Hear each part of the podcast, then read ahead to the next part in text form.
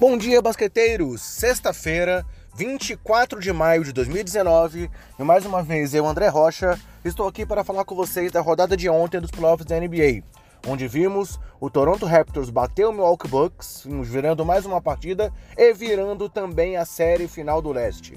Mas antes de falar do jogo, galera, aqueles recados gerais. Nosso podcast está nos principais agregadores e no Spotify. Além disso, temos perfis nas redes sociais com o nome Basqueteiros e o nome do usuário, arroba BasqueteirosNBA. E temos também nossa lista no WhatsApp. Então, se você quiser receber nosso conteúdo diretamente no seu celular, é só mandar uma mensagem pra gente, pedir para ser adicionado na lista e você passa a receber esse WhatsApp quando o programa for lançado.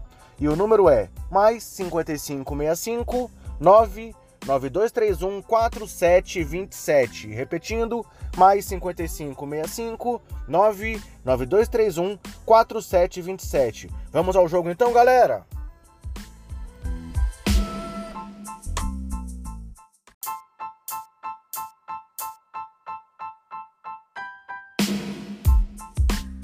O jogo 5 das semifinais do leste teve então uma vitória do Toronto Raptors sobre o Milwaukee Bucks em Milwaukee por 105 a 99, gerando aí então a virada no placar da série para 3 a 2 favorável ao Raptors. Foi um jogo em que o Bucks chegou a liderar por 14 pontos e esteve quase o tempo todo à frente no placar até ali é, o comecinho do quarto período, mas nunca dava certeza que venceria pois estava diante de um Raptors que mostrou sua força ao impor pela primeira vez em toda a temporada três derrotas seguidas ao time de melhor campanha em 2018 e 2019. Para começar a partida, Mike Budenhauser mudou o time após as duas derrotas no Canadá e trouxe Malcolm Brogdon para o quinteto titular.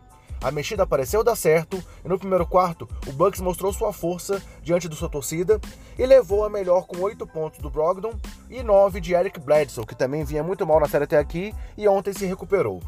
Porém, antes do intervalo, uma sequência de 14 a 2 empatou o placar e o Toronto chegou até assumir a liderança ali rapidamente, graças a Kawhi Leonard, que marcou 13 pontos nos 24 minutos iniciais.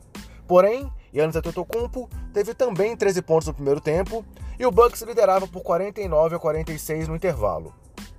Veio o segundo tempo e o jogo seguiu como havia sido no primeiro, no primeiro tempo, até aproximadamente 9 minutos para o fim, quando o Raptors assumiu a ponta e não deixou mais.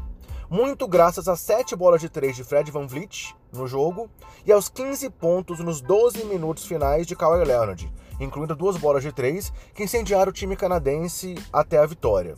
Destaque também para Kyle Lowry e Pascal Siakam. E, a viada, e aí veio a virada na série, deixando o Raptors a uma vitória de sua primeira final da NBA. Outro ponto-chave no jogo foram os bancos, galera. O banco do Bucks aí com a saída do Brogdon indo pro time titular deixou muito a desejar e marcou apenas 15 pontos é, contra 35 dos suplentes do Toronto Raptors. Seguindo aí com as estatísticas do jogo, pelo lado do Toronto, Kawhi foi o grande destaque com 35 pontos, 7 rebotes, 9 assistências e 2 roubos, acertando 11 em 25 arremessos, 5 de 8 bolas de 3 e 8 de 9 lances livres. Fred Van Vliet teve 21 pontos, todos em bolas de 3, com aproveitamento de 7 em 9 arremessos.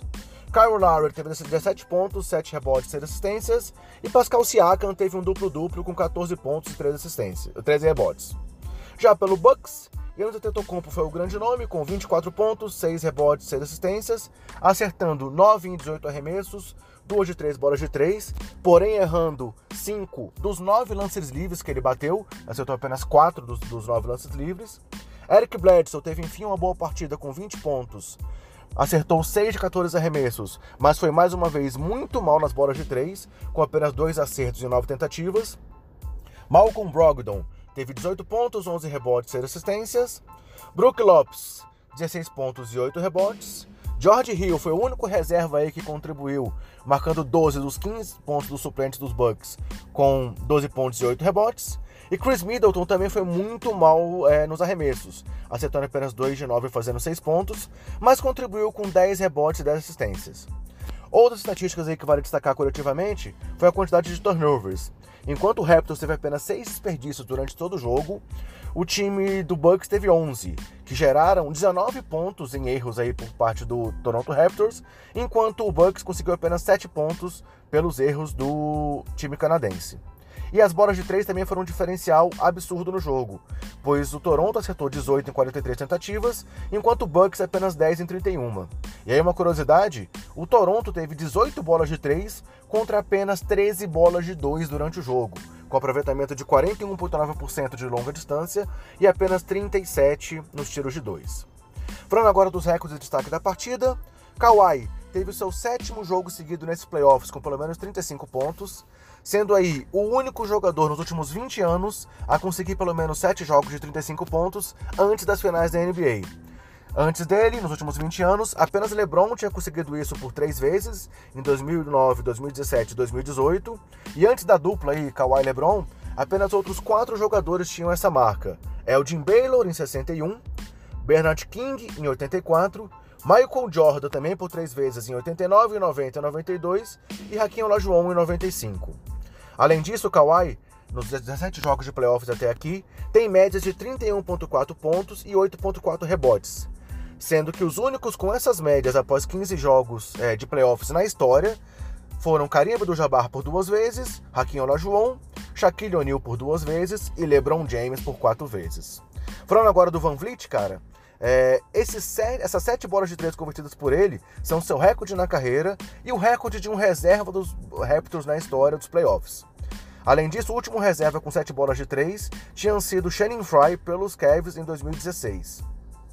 Outro destaque é que antes é, dos dois últimos jogos nessa série, ele tinha nos playoffs um aproveitamento de apenas 8 em 41 tentativas, que dá menos de 20%. E nos últimos dois jogos, acertou 10 de 12 bolas de 3, com aproveitamento de 83,3%, que é o segundo melhor aproveitamento da história em uma sequência de dois jogos de playoffs com pelo menos 10 bolas de 3 convertidas, atrás apenas do seu atual companheiro de time Danny Green, que teve um aproveitamento de 85,7% nas finais de 2013. Falando agora do time dos Bucks, é, o agora reserva aí Nikola Mirotic, na série tem um aproveitamento de apenas 6 de 31 em bolas de 3, que dá um aproveitamento aí de menos de 20%, sendo que o Mirotic, quando esteve em quadra, o Bucks perdeu por 37 pontos aí, enquanto enquanto o Mirotic esteve fora, o Bucks teve uma vantagem de 46 pontos nos 5 jogos até aqui. Falando agora de outros dois números, Chris Middleton é o terceiro jogador dos Bucks, com pelo menos 10 rebotes e 10 assistências na história, ao lado de Paul Press em 86 e Karim Abdul-Jabbar em 70. E o Giannis, apesar de estar sofrendo com a marcação do Kawhi, é, é, tem até aqui na série 115 pontos, 70 rebotes, 90, 29 assistências e 13 tocos sendo que o único jogador, o último jogador com esses números nos cinco primeiros jogos de uma final de conferência havia sido Tim Duncan em 2003. E aí falando mais um pouco aí sobre o grego, após a partida, ele disse que o Bucks é o melhor time da liga e que eles não vão se entregar. Será? Será que teremos jogo 7, galera?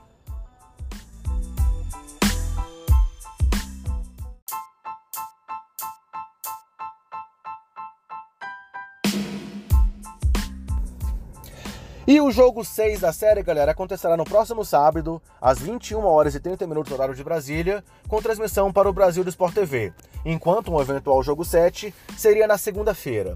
E enquanto os dois times do leste aí têm esse duelo absurdo, do outro lado, o Golden State Warriors segue de camarote assistindo a tudo e anunciaram ontem que o Kevin Durant segue em recuperação, mas que pode voltar em algum ponto das finais. Ou seja, a lesão dele parece que foi um pouco mais séria e ele não estará disponível para o início da série final. Já Bug Cousins treinou pela primeira vez com o time, mas também segue sem previsão de retorno. E ontem, galera, a NBA anunciou também os seus times ideais da temporada, com o All-NBA First Team sendo composto por Giannis Antetokounmpo, James Harden, Stephen Curry, Paul George e Nicole Jokic, enquanto o NBA Second Team teve Kevin Durant, Joel Embiid, Kawhi Leonard, eh, Damian Lillard e Kyrie Irving, e o Third Team teve LeBron James, Russell Westbrook, Blake Griffin, Rudy Gobert e Kemba Walker. É, vale citar um destaque aí, que essa foi a 15ª vez que LeBron James foi eleito para algum ao NBA Team, o que é o recorde da história, empatado com Karim Abdul-Jabbar, Tim Duncan e Kobe Bryant. Assim, galera, fechamos mais uma edição do Basqueter Office. Esperamos que vocês tenham curtido mais esse programa. Sigam acompanhando aí esses nossos programas diários, sempre que houver um jogo dos playoffs da NBA. É, um grande abraço e até a próxima!